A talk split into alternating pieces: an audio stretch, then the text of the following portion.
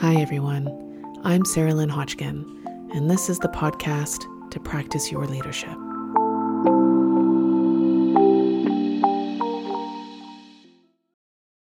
What do you do when it's just too much? What do you do when the world is just too much and you're feeling yourself heavy, confused, wondering how you can help? There's so many things that we can do out in the world. The list is long. Contributing your time, your money, your ideas, your business. Here, what I want to talk about is the idea that one of the things that you can do is reflect on your own resilience. You know, the airlines might have it right around putting your own mask on first. When the world is in disarray, it doesn't need you to be all hairy, scary, low window of tolerance, non resilient, aggressive, mean. It needs your kindness and your compassion. And we get those things when we have a space of resilience. And so, one of the things that I've been thinking about is what does it mean to cultivate resilient leadership? What does that look like for you? What does it look like for me? Especially for me at this time, anyways, I don't know about you, when I'm feeling a lot of anger and fear and sadness and disappointment and loss and at a loss.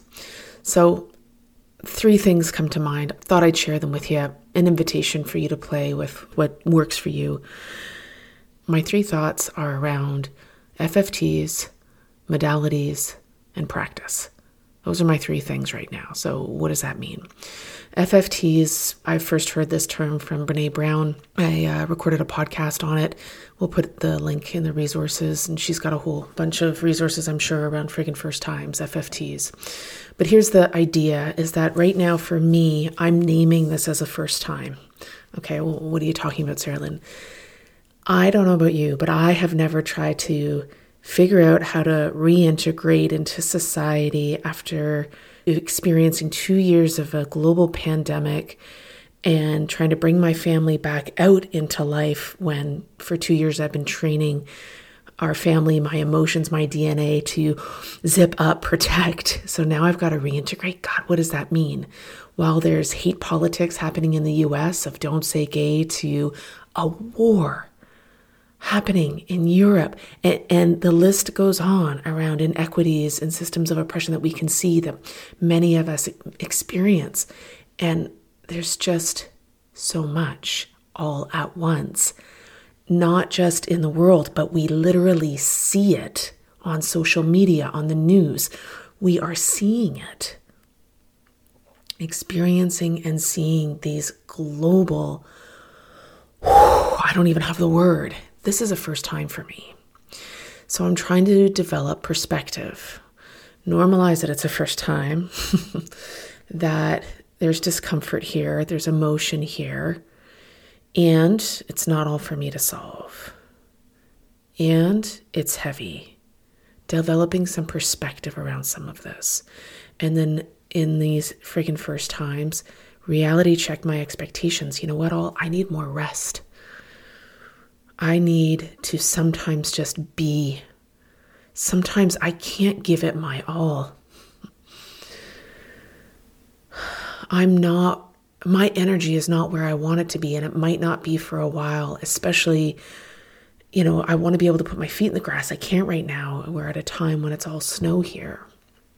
So I just, I need to reality check some of my own expectations of myself and then share some of those expectations with my family, my colleagues, whatever that looks like. Great place to practice boundaries all. And then with friggin' first times, of course, Brene Brown has shared, you know, you build in R&R because you get tired and you got to center in self-respect and sleep is a form of self respect. Rest is a form of self respect.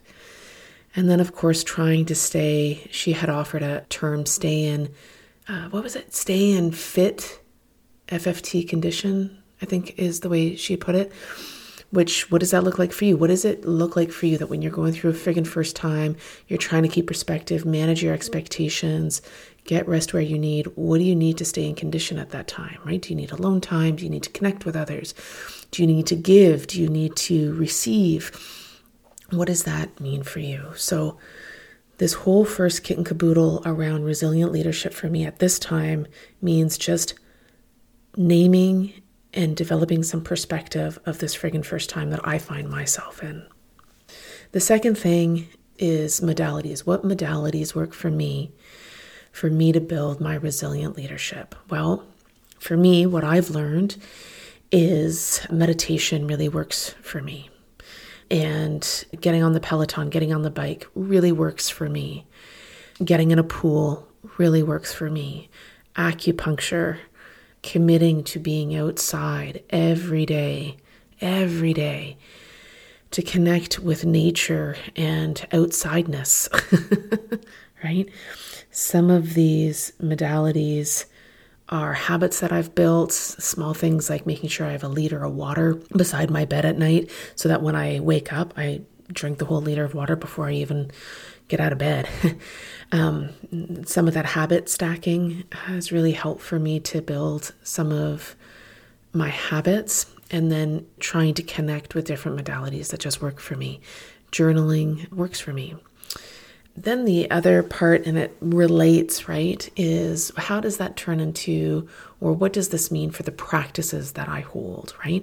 So I have a practice of moving my body and what that looks like through these different modalities. Great. I have a practice of connecting into my inner self. And I've already shared what that looks like from different modalities, but also a gratitude practice. This is a big one when when I'm tapping in consciously to the anger that I have, or the fear, or the deep sadness, holding a space to be able to say, hold on. What do I have gratitude for? Where are my blessings? And then how do I come into places of forgiveness, forgiveness of myself, forgiveness of humanity, forgiveness, however that looks like, to be able to bring some of that energy out into the world by sitting. For me, I, I, I do it in sitting in meditation, but I also do some gratitude journaling of just in the morning, what am I grateful for? What's going to be great today? What am I looking forward to? And then in the evening, what are some amazing things that happened today? I'm also holding conversations with my kids around kindness and gratitude daily right now. I'm really trying to tap into that sage self inner talk versus some of the more saboteuring, fear based negativity, heaviness that I find, especially if I'm on social media a lot. I find I get there real quick. So, really trying to be aware of my inner talk and my inner team who's driving the bus, right? And also sitting with the different emotions that I have, the, the opposing emotions, right? I have such joy when I see how proud my oldest is in trying his hardest at math. And I'm really fearful for the world. So it's trying to use, you know, bringing back that emotion wheel. I had Abby Van Moojen on the podcast series. You can go back and listen to that one. We'll put that in the resources. Um, who talked about using a wheel of emotion or emotion wheel to tap into where am I at and seeing the variety of emotions that you hold at one time and just sitting with versus solving versus solving. Lastly, and I think you kind of hear it right throughout what I've shared, is that I just try to reduce the noise reduce the social media, reduce the number of decisions I need to make in a day. Some of these things help me stay away from some of the negativity, whatever that looks like for you. I'm not listening to the news right now. It doesn't work for me right now. I try and know enough to hear what's going on, but for me it's it's not serving. It doesn't help with my resilience if I stay connected to it and death scroll on TikTok or Twitter about what's going on. That just doesn't work for me. So I'm just trying to reduce the noise in lots of different places for myself. Okay, so seeing this as a friggin' first time, knowing the modalities that work for me, and then getting into practices that help build my resilient leadership.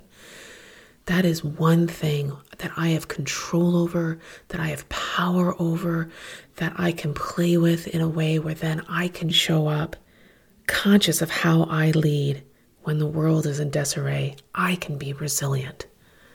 Keep up the practice, all. Thanks, all. I'm Sarah Lynn. You can find me at hulanleadership.org. I walk alongside you as you practice your leadership.